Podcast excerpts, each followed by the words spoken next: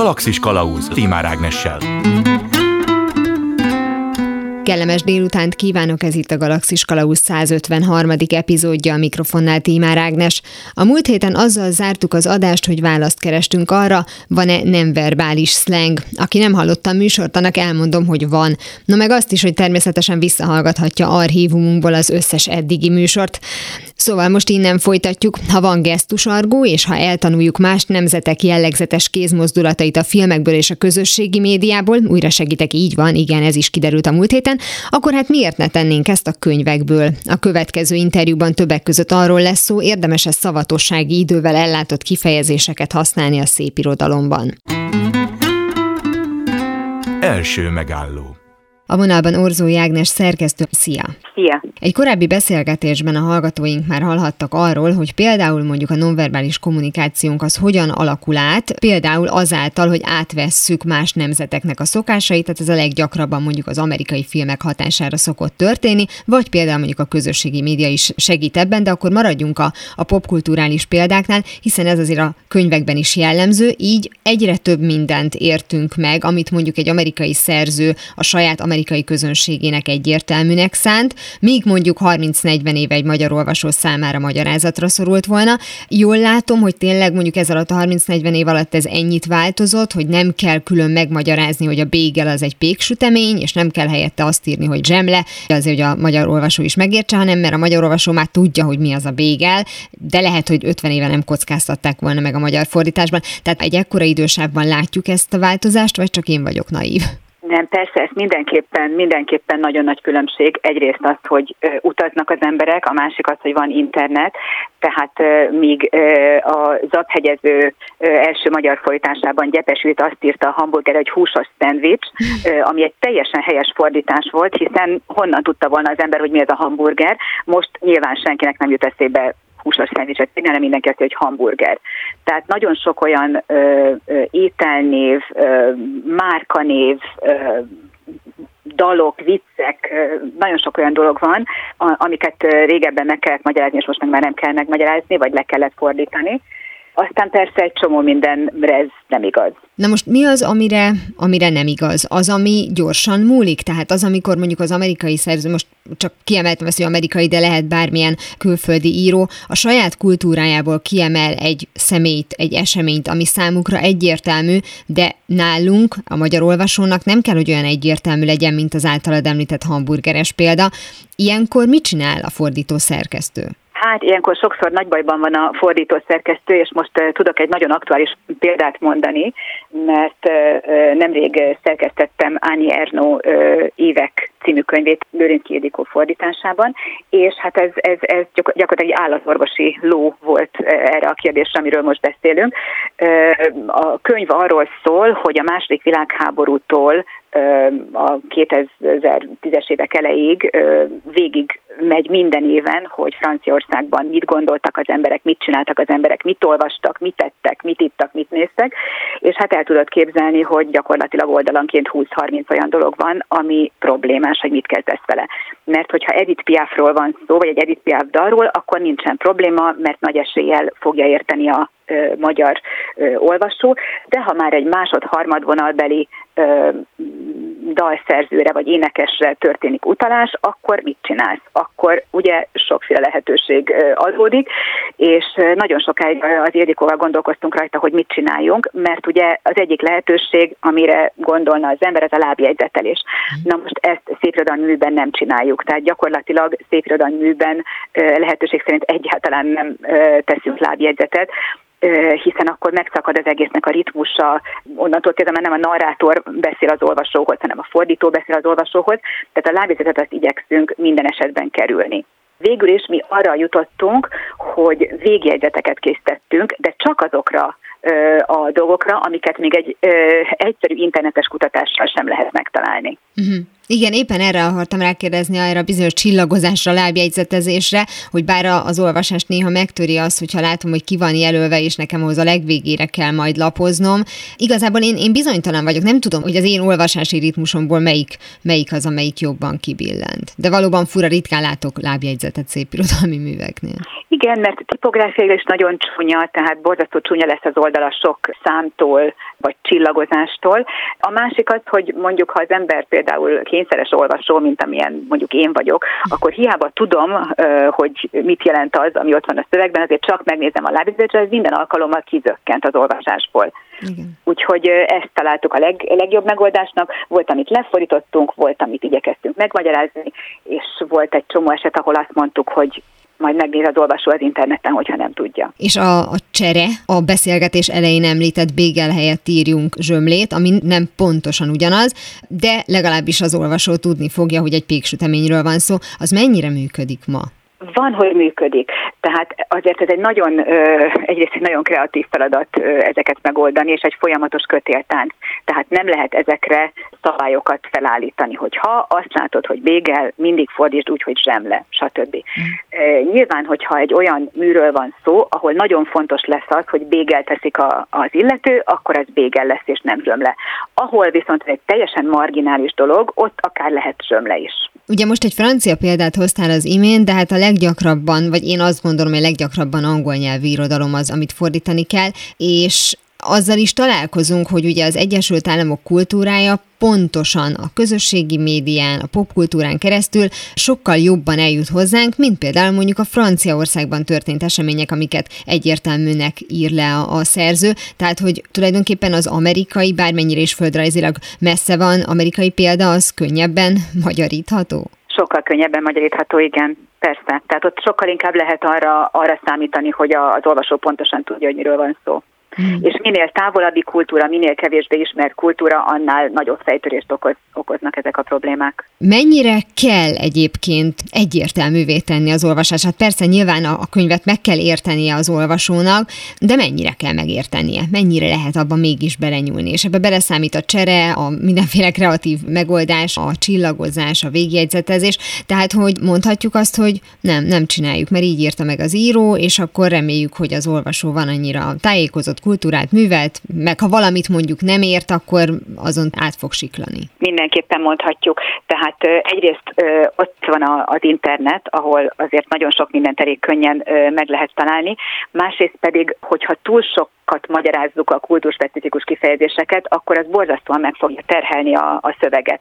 Tehát most csak, hogyha arra gondolunk, hogyha minden alkalommal azt írjuk, hogy Edith Piaf sanzon énekes, nem tudom, Nikolás Sárközi francia politikus, akkor egyszerűen a ritmusát már nem tudjuk megőrizni a, a szövegnek. Márpedig egy szépirodalmi műnél az fontosabb, hogy a ritmusa, a hangja meglegyen a szerzőnek, mint hogy mindent pontosan értsen az olvasó. Ha már említetted azt, hogy a hangja meglegyen, sokszor valószínűleg azért ír egy konkrét példát, és azért gondolja, hogy ez egyértelmű, mert azt akarja, hogy az olvasó számára is világos legyen, hogy szerinte ez egyértelmű. És hogyha odaírjuk Edith Piaf neve mellé, hogy sanzonénekes, akkor azt a hatást keltjük, mint hogyha az író szeretné nekünk ezt egyértelművé tenni, mert azt gondolja, hogy mi ezt nem tudjuk. És itt felmerül ugye a kérdés, hogy egyébként az összes fordítás esetében mennyiben csorbul maga az írói stílus. Igen, hát ez is egy olyan kérdés, amire, amire nagyon nehéz általánosan bármit mondani. Reméljük, hogy vannak azért olyan esetek, ahol nem csorbul túlságosan az írói stílus. Hát ez a fordítónak a feladata és a szerkesztőnek a feladata, hogy, hogy minél, minél kevésbé csorbuljon az írónak a hangja. Ugye először a fordító az, aki magyarrá varázsolja a könyvet. A szerkesztőnek mennyire van felülbírálati joga, vagy mi a feladata egy külföldi mű esetében? Ez tulajdonképpen fordítótól, tehát a szerkesztési konvenciók nagyon különbözőek, függenek a szerkesztőtől, az országtól, a nyelvtől, és persze a szerzőtől is. Most, hogyha nem fordításról beszélünk, hanem egy azonos nyelvi szerkesztőről.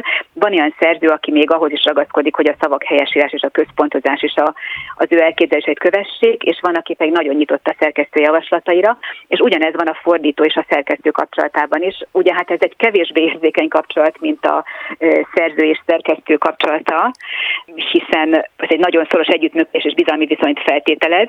Tehát ami nagyon fontos, hogy meglegyen egyrészt a bizalmi viszony a fordítóval, és másrészt pedig, hogy mindenre a végén a fordító rábólintson. Tehát az nem etikus szerkesztői hozzáállás, hogyha a fordító megkérdezése nélkül esünk neki a szövegnek és javítjuk ki. De mennyire van szükség szerkesztőre? Szükség van-e tulajdonképpen szerkesztőre? Mert ugye az olvasó az általa kedvelt írót szeretné visszakapni ebben a könyvben, és amikor az már több kézen megy keresztül, először, ha külföldi szerzőről van szó, először ugye a fordító, aztán jön a szerkesztő, aki azt mondja, hogy nem Bégel, hanem Zsemle, nem fogom elengedni ezt a példát, és az olvasóhoz pedig már úgy jut el ez a könyv, hogy tulajdonképpen nem, nem első kézből. És ugye erről beszéltünk, hogy csorbul, nem csorbul az írói stílus, de azért mégiscsak valamennyiben módosul, tehát hogy a szerkesztő az miért fontos mégis ebben a munkafolyamatban? A szerkesztőre mindenképpen nagyon nagy szükség van. Az egyik és legegyértelműbb, vagy legnyilvánvalóbb ok az az, hogy a legjobb fordítók is félrenéznek valamit, kihagynak egy-egy mondatot, félrefolytanak valamit egyszerűen figyelmetlenségből. Tehát egyrészt azért van szükség a szerkesztőre, hogy ezeket tetten érje, ahol valami kimaradt, vagy ahol valamit rosszul folytottak.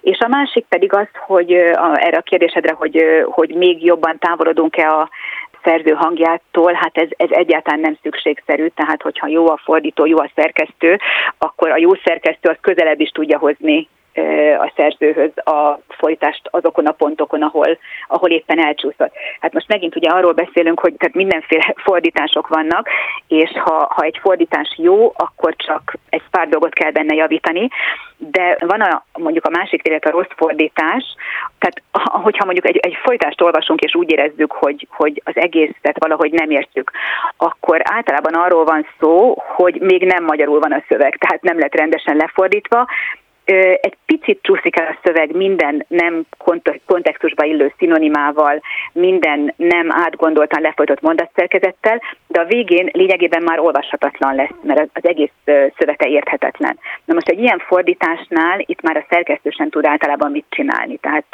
néha ez teljesen lehetetlen feladat. Egy külföldi szerzőnek egyébként van beleszólási joga? Tehát nem azt mondom, hogy visszafordítsák neki, hogy mi így változtattuk meg a művet, de gondolom erre is van példa, vagy azt mondja, hogy én mondjuk a saját műveimet nem szeretem, hogyha egy szerkesztő a saját nyelvén, az adott legyen az francia, angol, német, babrálja, és amikor majd magyarul megjelenik, akkor ő nem szeretné, hogy ez a már babrált szöveg kerüljön az olvasó elé. Igazából nincsen, tehát szerződésben kikötött joga nincsen a szerzőnek. Vannak persze olyan esetek, hogy egy adott szerző mondjuk egy magyar fordítóval jóban van és megbízik benne, és akkor azt kéri, hogy ő legyen a fordító. Tehát ilyen esetek vannak, de azért ez elég ritka, hát gondold el, hogy mondjuk egy népszerű szerzőnek a, a műveit lefordítják tíz-húsz-harminc nyelvre, egyszerűen nincsen, nincsen lehetősége arra, hogy ezeket számon tartsa, hogy ki fordítja, hogy fordítja. Sokszor látjuk azt, és ez ugyanannyira felismerhető könyvekben és filmekben is, hogy azok a szlengek például, vagy azok a szófordulatok, amelyeket mondjuk például az angol nyelvben használnak, azokat lehet, hogy először egy hibás fordítás, vagy akár koncepció hatására szó szerint átvettünk, és aztán szépen beépül mondjuk a magyar nyelvbe, aztán mindenki kiabál, hogy de hát ez milyen magyartalan, legyen mondjuk például az arcvesztés kifejezése, amely ugye korábban nem létezett, de úgy nagyjából tudtuk, hogy mit akart ezzel a, az angol nyelvű írónk, vagy akár filmesünk mondani. Ezekkel mi a helyzet? Ez is eseti, vagy van erre valamiféle szabályozás, hogy mi az, ahol nekem új kifejezést, szóösszetételt, esetleg új szlenget kell kitalálnom, vagy azt mondom, hogy lefordítom én ezt szó szerint, mert nekünk erre nincs magyar megfelelőnk, és ezt szeretném, hogyha a magyar olvasó megszokná, aztán szépen egészen más művekbe is ez fog beépülni, mert már használja a magyar olvasó a, a mindennapi beszédben is. Hú, hát ez, ez, a, ez a leginkább eseti kérdezet, hogy ez eseti-e, hát a szleng az a legingoványosabb talaj, a legproblémásabb, leg, legveszélyesebb dolog. A kérdésedre azt válaszolnám, hogy nem. Tehát, hogy azért ez, ez hogy mondjuk azt írjuk le magyarul, hogy a nap végén, vagy most már az arcvesztés, azt, azt már leírnánk, mert most már bele, tehát tényleg most már integrálódott a magyar nyelvbe, de azért olyat nem csinálunk, hogy, hogy egy olyan kifejezést, ami a magyarban nem létezik, szó szerint egy olyan szleng kifejezést lefordítunk, hanem akkor megpróbáljuk megtalálni a megfelelő kifejezést. Na de most, hát ugye a slang, és még említeném a tájnyelvet, ezek tényleg a leg, leg, legproblémásabb dolgok. Ugye a slanggel az a legnagyobb probléma, hogy borzasztó gyorsan elavul. Tehát nem keverhető a mai slang a tíz évvel ezelőtti, harminc-negyven ezelőtti slanggel, mert akkor teljesen, teljesen hiteltelen és értelmetlen lesz, valamint hát elveszi a figyelmet a, a, a műről, elvonja az, az olvasónak a figyelmét a műről. A tájnyelvvel meg az a probléma, hogy, hogy sokszor, ami az eredetiben tájnyelv, az fordításon úgy tűnik, mintha műveletlen lenne. Vagy szintén teljesen félreviszi az olvasót, hiszen nem érti, hogy a texasi farmer miért beszél úgy, mint a somogyi paraszt. Tehát ezeket nagyon, ezek nagyon érzékeny kérdések, és, és a, a jó fordítóknak a megítélésén múlik, hogy, hogy megtalálják el az egyensúlyt. Éppen ezen gondolkoztam, hogyha még mindig kortárs irodalomról beszélünk, de egy olyan műről, ami lehet, hogy mondjuk akár száz évvel ezelőtt született, de a magyar fordítása mondjuk például negyven éve, amiben akár szleng is van, tájnyelv is van, hogy minden esetben szükség van-e frissítésre, mert hogy egyébként a, a mű ízéhez hozzátartozik, hogy a korabeli megszólítások, hogyha azt mondja az egyik férfi a másiknak, hogy na apukám, ami ma ugye nem működik, de akkor akkor meg tudom, hogy mivel az eredeti az akkor játszódott, tehát nyilvánvalóan nem azt fogja mondani, hogy figyelj ember, és hogy itt azért elvárható az olvasó részéről az, hogy tudja ezt kontextusban helyezni. Most nekem eszembe jutott csak az, hogy Faulkner, bár most azért ő már a klasszikus kategória, de hogy Faulknernek a Hang és a Téboly című művét Göncz Árpád fordította a hetvenes évek elején, és én azt hiszem, hogy azt ki is emelték, hogy ezt direkt nem fordítják újra, egyrészt zseniális a fordítás.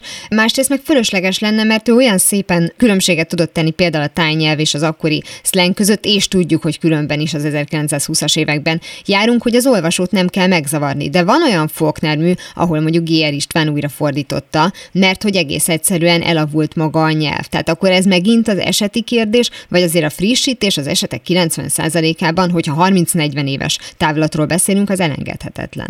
Nem mondanám, hogy az esetek kilencven százalékában elengedhetetlen, és pont itt jön be az, hogy a, a fordító, a jó fordító nagyon sokszor inkább visszafogja, inkább kevesebb szlenget ír bele, kevesebb tájnyelvi kifejezést ír benne, mint amennyi az eredetiben van, mert azzal valószínűleg jobban meg tudja tartani az eredetinek a hangját, mint hogyha gyorsan elavuló kifejezéseket tesz bele. Tehát, hogyha ha kisebb arányban kerültek bele ilyen elavuló kifejezések, akkor egyáltalán nem feltétlenül szükséges újrafordítani a könyvet. És itt pedig, hát ez megint csak egy érdekes dolog, hogy sok vita van arról, hogy a fordító az egy mesterember, vagy egy művész, vagy egy filológus, vagy, vagy micsoda tulajdonképpen. És itt jön be az, hogy egy jó fordítónak valamennyire nyelvésznek is kell lennie, és éreznie kell, hogy melyik az a szleng kifejezés, ami valószínűleg két hét múlva már teljesen elavult lesz, és mi az, ami valószínűleg megmarad. Vannak-e az adott nemzetekre jellemző elbeszélési módok, ami nem az író sajátja? Tehát ahogy mondjuk a nonverbális kommunikációban megfigyelhetünk olyan jelenségeket, amelyek jellemzőek mondjuk az olasz emberekre, mások meg mondjuk a franciákra, hogy például a francia irodalom esetében vannak-e olyan elbeszélési módok, vannak olyan kifejezések, olyan szókapcsolatok, ami írótól függetlenül jellemző tud lenni, és ilyenkor mondjuk a fordítónak érdemes-e mondjuk ezt az ízt megtartani, lehet-e megtartani, vagy ez már olyan nüansznyi kérdés, amit az olvasó úgysem fog feltehetően észrevenni? Igen, hát ez egy borzasztóan érdekes kérdés. Van a fordításnak két véglete. Az egyik az az, az amikor inkább az eredeti szöveghez való hűséget tartjuk fontosnak, és az ilyen fordító megtartja az eredeti szövegnek a furcsaságát. Ezzel jelezve, hogy ez nem magyarul, illetve nem angolul, tehát nem a célnyelven, a fordítás nyelvén keletkezett. És van olyan fordító, aki inkább a célnyelvi közönséget tartja szem előtt, tehát hogy egy olyan szöveg jöjjön létre, hogy azt jól akadálytalanul tudja olvasni a fordításban a közönség. De ez egy állandó kötéltánc, tehát a, a szélsőséges megoldás mindkét irányban ö, nem ideális szerintem, mert azok nem tartják meg a szerzőnek az eredeti hangját, tehát ha megtartják az idegenségét, azzal sem tartják meg tulajdonképpen, hiszen a fordításban az olvasó nem fogja tudni, hogy a furcsaságok az eredetiben is furcsák-e vagy sem. Ezek tulajdonképpen fordítói koncepciótól függenek, de az is nagyon igaz, amit mondasz, hogy egy adott országban, vagy inkább egy adott nyelvben is vannak irodalmi konvenciók, amelyek sokszor észrevehetetlenek és nem is tudatosak, és ugyanígy vannak fordítási konvenciók is. És amit én megfigyeltem, elég sokat olvasok magyar irodalmat angol fordításban, és másfajta irodalmat is angol fordításban, de hát a magyarnál tudom megítélni, hogy az angol fordításokban általában jellemző, hogy elegánsabbá, kerekebbé, logikusabbá formálják a forrásnyelvi szöveget, ami egyébként gyakran kifejezetten nem tesz jót a szövegnek, ha eredetileg nem olyan a szöveg, hiszen ezzel sokszor a lényeget torzítják el. Uh-huh. Erre mindenképpen ugye térjünk át, hogy magyarból idegen nyelvre fordítani, ez ugye ennek a, hát szó szerint a fordítottja, de hogy eszembe jutott H. János, akire például jellemző az, hogy akár félbehagy mondatokat szándékosan, mert mert az olvasó tudja, hogy az a mondat hogyan folytatódik tovább, és attól lesz mondjuk egy bizonyos hangulata, és amit te is mondtál, hogy elegáns lesz azáltal, hogy az angol viszont szép kerek mondatot csinál belőle, csak aztán elvész belőle H. János. Pontosan. Tehát a stílusnak, illetve a szerző hangjának az is része, amit nem mond ki a szöveg, csak sejtett. Tehát akkor mondjuk a, a magyar ilyen szempontból, hogyha össze lehet hasonlítani más idegen nyelvekkel, amit mondjuk angolra fordítunk, az egy nehéz eset, vagy most pont mondtam egy olyan példát H. Jánossal, ami egy ilyen speciális dolog, tehát hogy te ezt hogyan ítéled meg, a magyar, az, az komoly fejtörést okozhat a, a fordítóknak? Nem tudom, hát amit példát mondtál, azt például nem gondolom, hogy olyan nagyon lehetetlen feladat, tehát azt, hogy...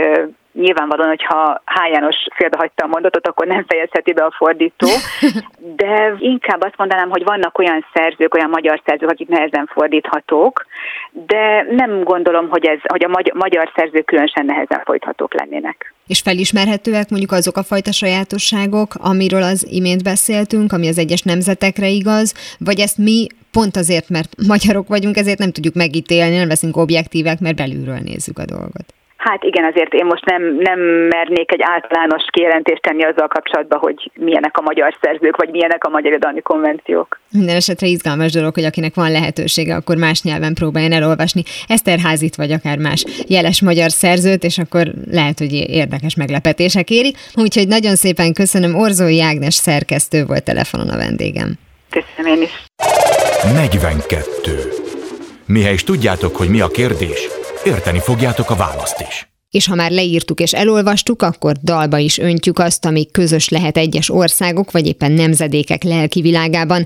Pontosabban örömmel vesszük, hogy aki nálunk jobban ért hozzá, az a megfelelő dallamra a megfelelő szöveget költi. Hogy vajon ez a szöveg végül a dalszerző személyiségét tükrözi, vagy az énekesét, aki előadja, ez is kiderül a folytatásból. Második megálló. Itt van velem a stúdióban Hujber Szabolcs dalszövegíró. Szia! Szia, jó napot kívánok! A hallgatóink az előző interjúban többek között a szépirodalmi fordításokról hallhattak, és mi innen folytatjuk tovább, mert hogy az is egyfajta fordítás, aztán majd kifejtjük, hogy hogyan, amikor egyszer csak a dalnak lesz szövege. De akkor kezdjük mindjárt azzal, hogy ha már fordítás, és csak utána térünk rá ténylegesen, a, hogy mitől jó a dalszöveg.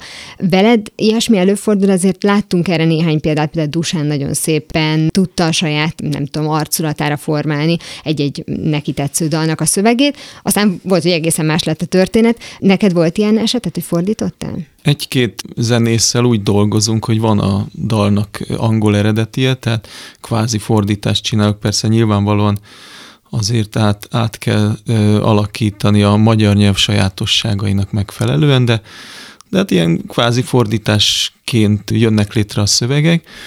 Van persze olyan is, amikor, sőt ez a tipikusabb, amikor kamuangolt kell megfejteni, fordítani. Na, ez e, mit jelent? Mi az, hogy kamuangolt? Hát nyilván ilyen értelmesnek tűnő angol szavak, mondatok egymás mellé haigálva, és egyébként lehet, hogy működnének is a rádióban, tehát slágergyanúsak, de, de nem jelentenek semmit. Ja, így adja oda e, neked a zenész. Igen, igen, igen, tehát nem lalala, hanem, hanem, hanem valamifajta kencsúszi, meg mit, ilyenek. Tehát ez, ez sokkal tipikusabb, de hát egyre több az olyan, ami, aminél már van angol. Sőt, van olyan zenész kolléga, akivel úgy dolgozunk, hogy párhuzamosan fut az angol verzió a magyarra, nyilván mindegyik a megfelelő helyen. Tehát a maga piacára készül ennek a verziója. De akkor, ha már ez szóba került, hogy mitől jó egy, egy dalszöveg, akkor kezdjük azzal, hogy most már doktornak kell, hogy szólítsalak, mert ezt kutattad is. Hát van ilyen előtagom, de Szabolcs vagyok továbbra is. Mi az, amit kutattál? Tehát, hogy valójában tényleg erről volt szó, hogy mitől működik? A dalszövegek retorika jellemzése volt a témám, és alapvetően azt próbáltam megfejteni, hogy a dalszövegeket, tehát ezt a szöveg, műfajt, szövegtípust milyen nyelvtudományi keretek között lehet a legjobban megközelíteni, és szerintem ez a retorika. Hát nem feltétlenül azért, mert mindenáron meg akarnak győzni minket valamiről az előadók, de, de tulajdonképpen igen. Hamarosan folytatódik a Galaxis Kalauszben az interjú Hujber Szabolcs dalszövegíróval. Galaxis Kalausz. Ez itt továbbra is a Galaxis Kalausz, én Tímár Ágnes vagyok. Folytatom a beszélgetést Hujber Szabolcs dalszövegíróval, aki többek között abba avat be minket, hogy vannak-e olyan ismert rímpárok, amelyeket már nem elegáns használni, és vajon mennyire lehet univerzális egy dal témája ahhoz, hogy mindenki megértse, de ne váljon szájbarágossá.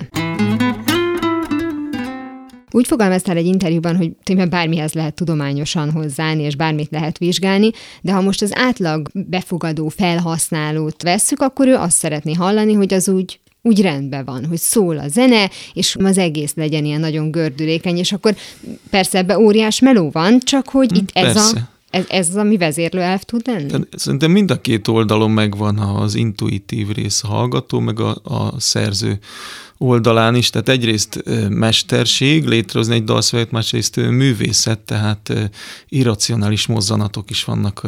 Hiába gondolja végig, hogy mit szeretne, hogy szeretne, lehet, hogy akaratlanul ugrik be valami teljesen más, ami, ami viszont nagyon is működni tud. Tud működni? Tehát mennyire működnek a kompromisszumok? Mert a hallgató az lehet, hogy csak a tizenkettedik meghallgatásra fog ténylegesen a szövegre figyelni, ami egyébként egy nem az szép teljesen, dolog. Teljesen ter- a tizenkettedik az tök jó rá. Tehát alapvetően nyilván a zene az első, amire felfigyelünk, de, de a szöveg az, ami ott tartja hosszú távon a hallgatót.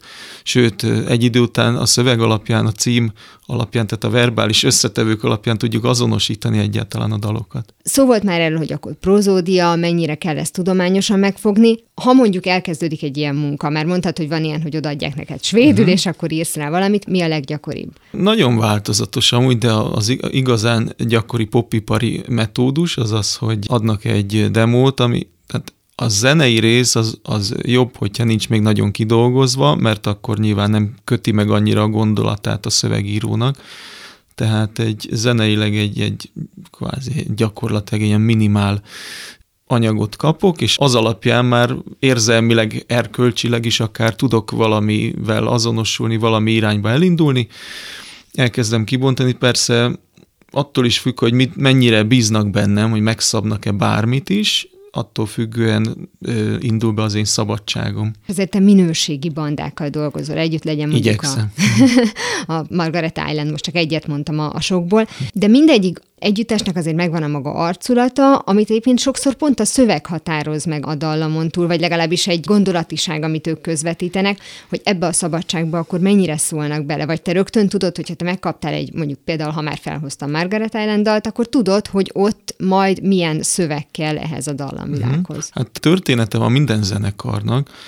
Lehet, hogy eleinte még a szövegíró, a külső szövegíró meghatározta azt az arculatot, és szép lassan felnő a zenekar, és elkezdi saját maga alakítani a határait, és innentől kezdve nyilván nekem jobban kell alkalmazkodni egy öregedő, idézőben öregedő zenekar az, akik már tudják, hogy milyenek akarnak lenni, vagy milyenek lehetnek. Tehát így, így a hosszabb távú együttműködéseknél nyilván teljes mértékben megváltozhat a munkamódszer. De az mit jelent? Tehát, hogy akár azt is mondják, hogy szia, itt van ez a dallam, és mi azért alapvetően azt akarjuk elmondani, hogy ne szennyezd a bolygót. Azért ilyen hmm, van, bár vagy... Bár mondanák egyre többször ezt. Ja, jó, oké, nyilván ennél a konkrét üzenetnél, de egyébként ez téged zavar? Nem zavar, hogyha úgy adják oda, hogy mi ezzel a dallal szeretnénk ezt az üzenetet közvetíteni, csak kérlek, te... Hát, hogyha kérlek. Ez egy olyan üzenet, amivel azonosulni tudok, az, annak még örülök is.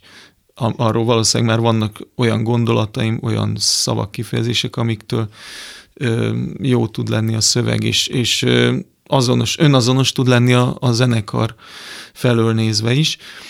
De hát változó-változó ez.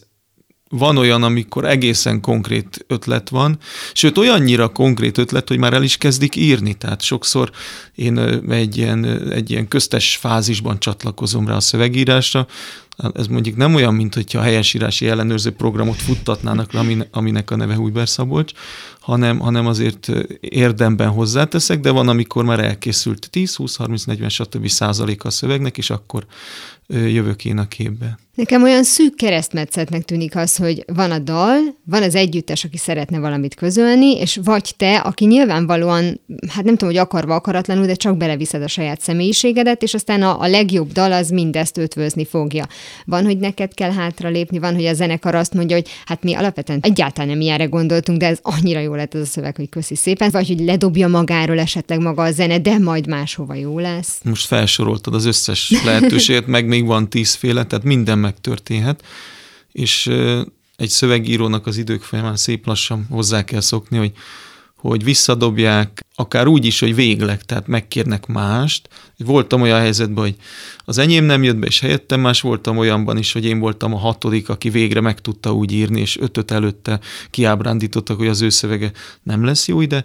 Úgyhogy hozzá kell szokni mindenhez, ahhoz is, hogy valaki nagyon jót ír, azt is meg kell szokni, és, és bármilyen körülmények között ö, felülírhatja az eredeti elképzelést. Ez nyilván ez is egy olyan rendkívüli érzés és élmény és tapasztalat, de az is, azt is meg kell szokni, hogy, hogy éppen nem jó, amit írtunk, le, lepattan a zenéről, illetve vagy a zenéről, vagy az előadóról, vagy mindenről. A saját műveidet nézve, hogyha így végig gondolod, hogy mi az, ami mondjuk a leginkább működött, akkor azok, azok a dalok voltak, ahol te voltál, hogy mondjam, előtérben, valahol azt mondtad, hogy elég szemérmes vagy, na de mégiscsak a te gondolataid és te érzéseid jelennek meg, vagy hogyha azt mondod, hogy na ez olyanra sikerült, hogy így szól ez a banda, és én olyanra írtam. Szerintem a tizenakárhány, már közeledünk a húsz évhez, amióta írok szövegeket.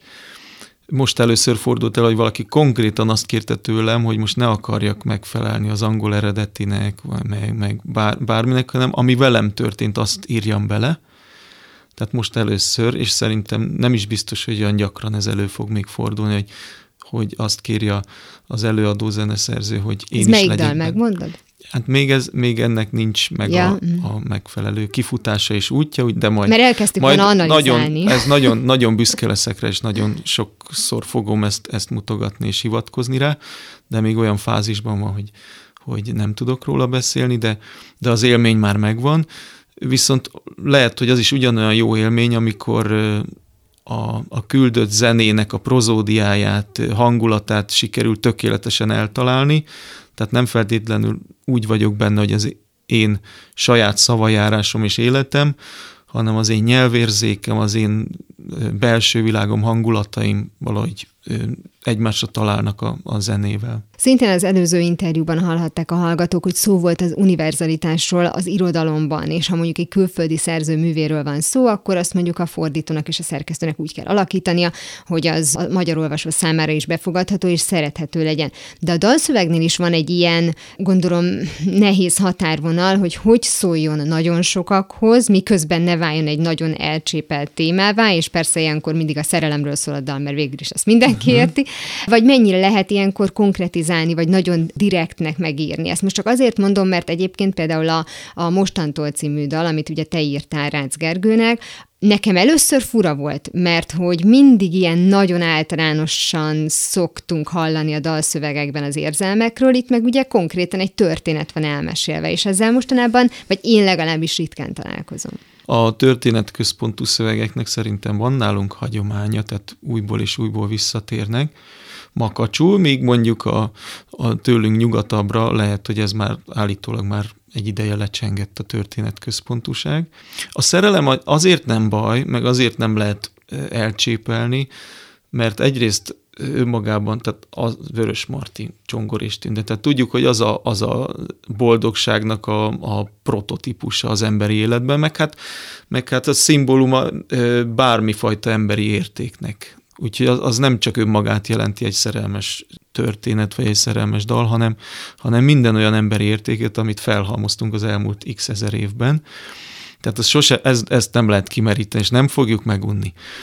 De, de hát lehet nagyon általánosan, persze, és, és van rá sok példa, amikor azt érezzük, hogy jé, ezt már hallottuk sokszor, igyekszem azért önmagam is, tehát nyelvi, én nyelvileg igyekszem alapvetően olyanná tenni, hogy egyedi legyen a, a, a jól ismert téma, de, de van, amikor jönnek olyan történetek, amik teljesen egyediek, illetve olyan történetek, amit eddig valahogy nem húztunk elő a cilinderből, mert azért valljuk meg, a mostantól alaptörténet az nem ritka, csak lehet, hogy még nem kapott olyan hangsúlyt, hogy nem merték bevállalni, nem mertek így kitárulkozni, és hát azt, azt a történetet nem én hoztam, de én próbáltam meg azt, azt úgy szavakban megfogalmazni, hogy, hogy, hogy igényes legyen, de pop is legyen. Ha már említetted, hogy azért a történetmesélős dalok jelen voltak, és főleg a minőségi könnyű zenében, mondjuk akár a hatvanas, hetvenes években, amik, sőt, nagyon sokszor szövegközpontúak voltak inkább, majd, hogy nem háttérbe szorították a zenét, mondom ezt én laikus fejjel,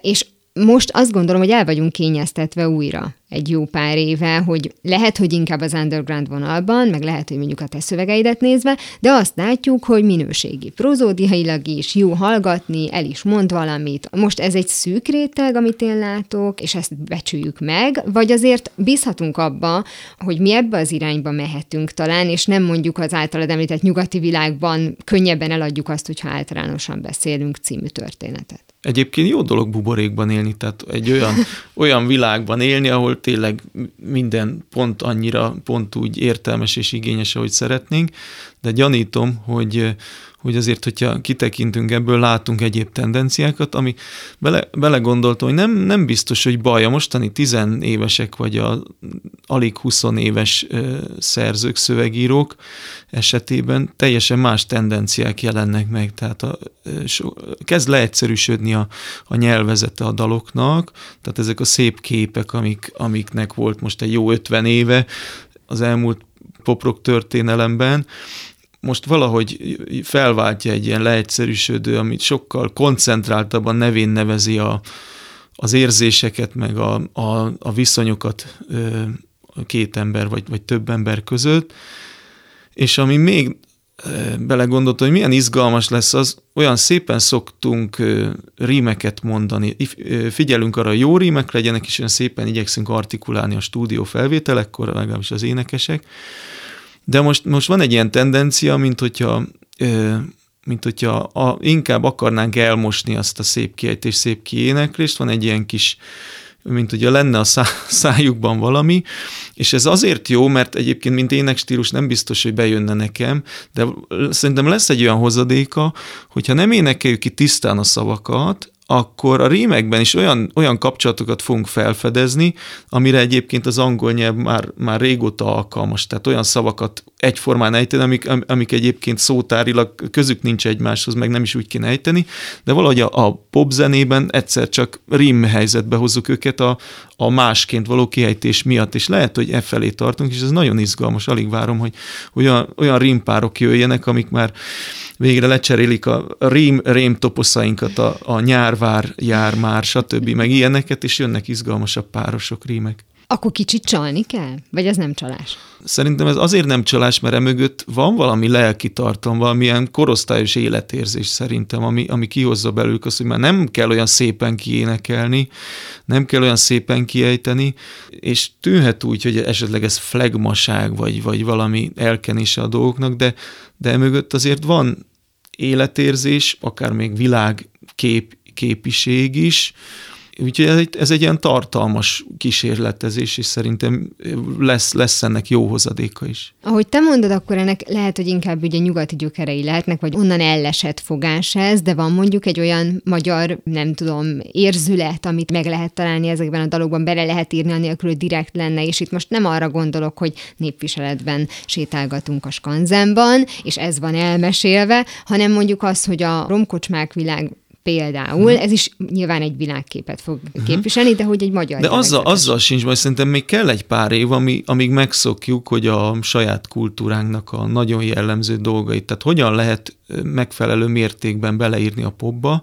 Ez egy pár év múlva szerintem a ami esetleg még egy kicsit erőltetettnek tűnik, természetes módon fog szólni, tehát, tehát még akár a, a csodaszarvas motívum is lehet egy, egy általános pop motívum, úgyhogy nem érezzük túlzásnak, de kell egy pár év, mire ezt, ezt, ezt megszokjuk, és, és a szerzők is megprób- megtalálják a megfelelő mértéket, de, de nem, nyilván nem csak ez a tradicionális magyar vonulat az, aminek helye van. Van, van saját, sajátos magyar hangulatiság, tehát mondjuk a, a Blaha, mint, mm. mint a Blaha mítosz, az is már működik kicsit undergroundban még, de, de ezeket lehet felszín, mainstreambe hozni, ezeket a, a, a sokak által jól ismert, igazán magyar vagy igazán pesti dolgokat. Amiket most érzünk annak, ez magában hordozza azt a veszélyt, hogy mondjuk öt év múlva nem fogjuk már annak érezni, vagy bár még a dal öt év múlva működne, ott egy kicsit azt mondjuk, hogy ja, abban az időben még akkor értettük, hogy tehát érdemes mondjuk szlenget használni, vagy ilyen nagyon konkrét helyszíneket, kifejezéseket, amik, amik jelentenek valamit most. Érdekes kérdés, hogy, hogy vajon tudunk-e elidegenedni olyan daloktól, amik esetleg adott évben, évjáratban nagyon sikeresek. Szerintem, szerintem a trendisége, a sikeressége az, az felülírja azt, hogy egy-két dolgot már nem tudunk feltétlenül megfejteni belőle, vagy, vagy nem érezzük be idézőjelben azt, hogy, hogy ez tényleg azt jelenti számunkra, meg, meg a, az a menőség, coolság, az, hogyha elvész, akkor is, tehát egy-két szó mellől maga a dal lehet, hogy, hogy, hogy népszerű marad, és, és tíz év, húsz év múlva is előkapjuk, és, és táncolunk rá, vagy valamit csinálunk. Nem tudom, mit csinálunk húsz év múlva.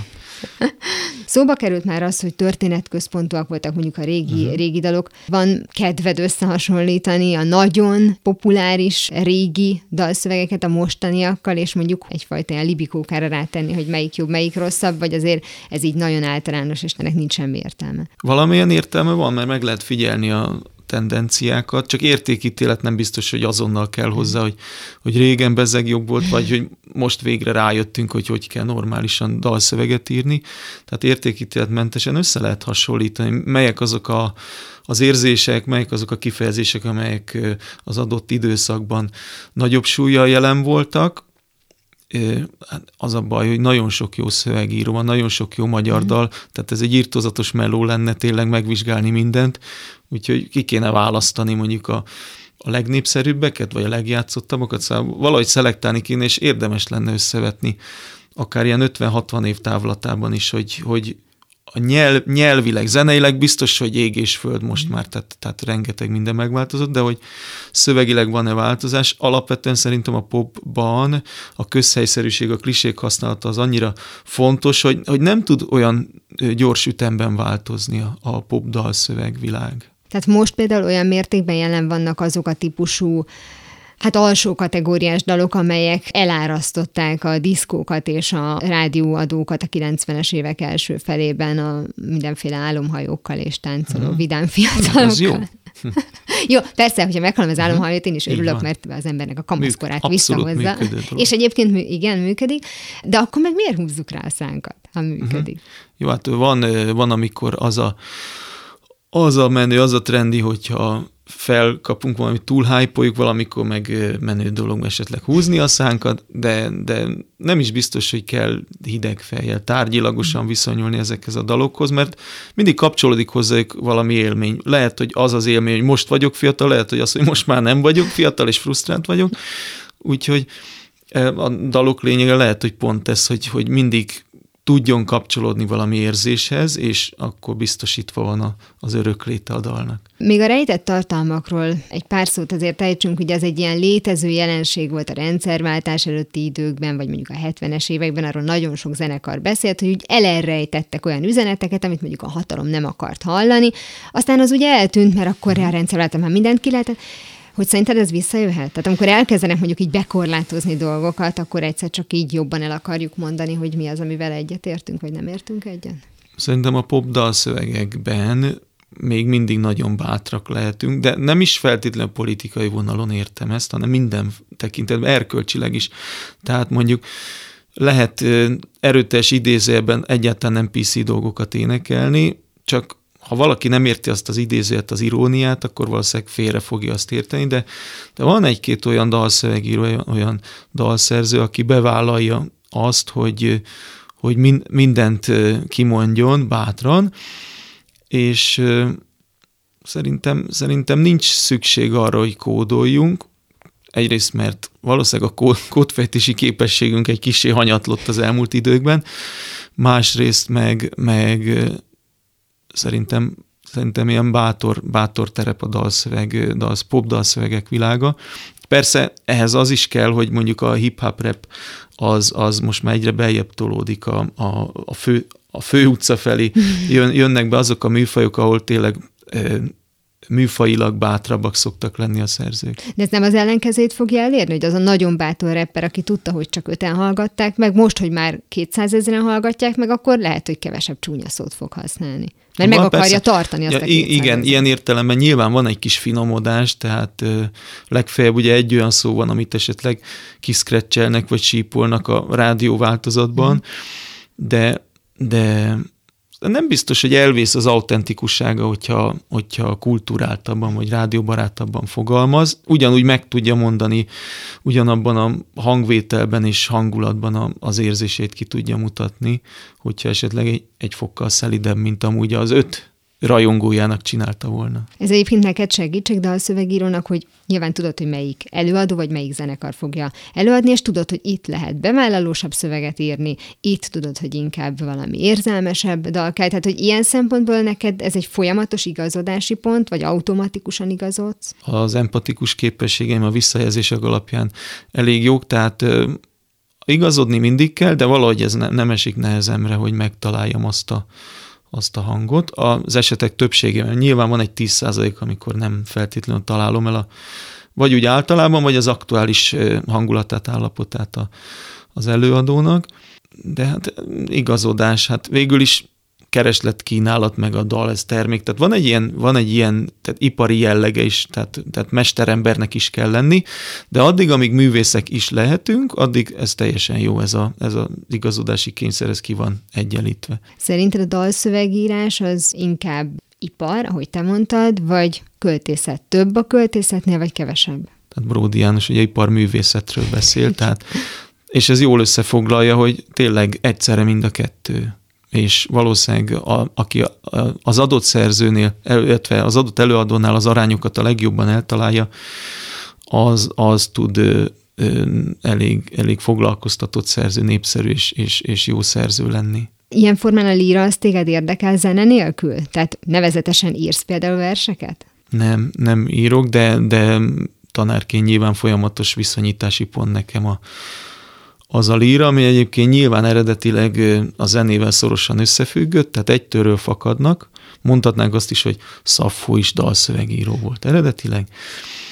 Tehát, tehát viszonyítási pont, de nem művelem, és, és hát nyilván külön utakat járnak, tehát követni kéne folyamatosan a, a szép irodalmi trendeket ahhoz, hogy autentikusan tudjak megszólalni, olyan verseket írjak, amelyek illeszkednek az aktuális. De ez miért trendig. fontos? Mert minden szöveg igazodik a korábbi szövegekhez, tehát nem lehet egy légüres térbe írni, mert, mert az nem működik. Tehát valamilyen szinten, tehát vagy, vagy az van, hogy követnie kell az eddigi szövegek által kitaposott utat, vagy attól úgy kell eltérni, hogy, hogy azért reflektál arra, hogy mihez képest. Na de hogyha hát, ez a te saját világod, akkor miért fontos ez, hogy kik mit írtak előtte? Hát nyilván, hát mert akkor lehet, hogy ha rossz, akkor azért nem jó, ha jó, akkor meg azért nem jó, mert, mert úgy járunk, mint a, mit tudom én, a Zrínyi Miklós, hogy azzal a jó kis erőteljes nyelvezetével megelőzte korát, miközben a Gyöngyösit szerették a kortársak, őt senki, és akkor már rég halottak ezek a költők, akik, akik aztán népszerűek lesznek. Tehát, tehát ezért se jó a légüres térbe írni, mert, mert vagy rossz, vagy, vagy túl hamar jó, túl korán jó. Nagyon szépen köszönöm, Hujber Szabolcs dalszövegíró volt a vendégem. Utak? Ahová megyünk, ott nincs szükség utakra. Mára ennyi volt a Galaxis Kalausz, jövő héten ugyanekkor találkozunk. Hamarosan archívumunkból visszahallgathatják a mai adást is, valamint a rádió és a Galaxis Kalausz Facebook oldalán is további érdekességeket találnak. Illetve, ha még nem tették, iratkozzanak fel YouTube csatornánkra. Köszöni a figyelmüket a szerkesztő műsorvezető Tímár Ágnes. Viszont hallásra! Viszlát, és kösz a halakat! Ez volt a Galaxis Kalausz. Tímár Ágnes műsorát hallották.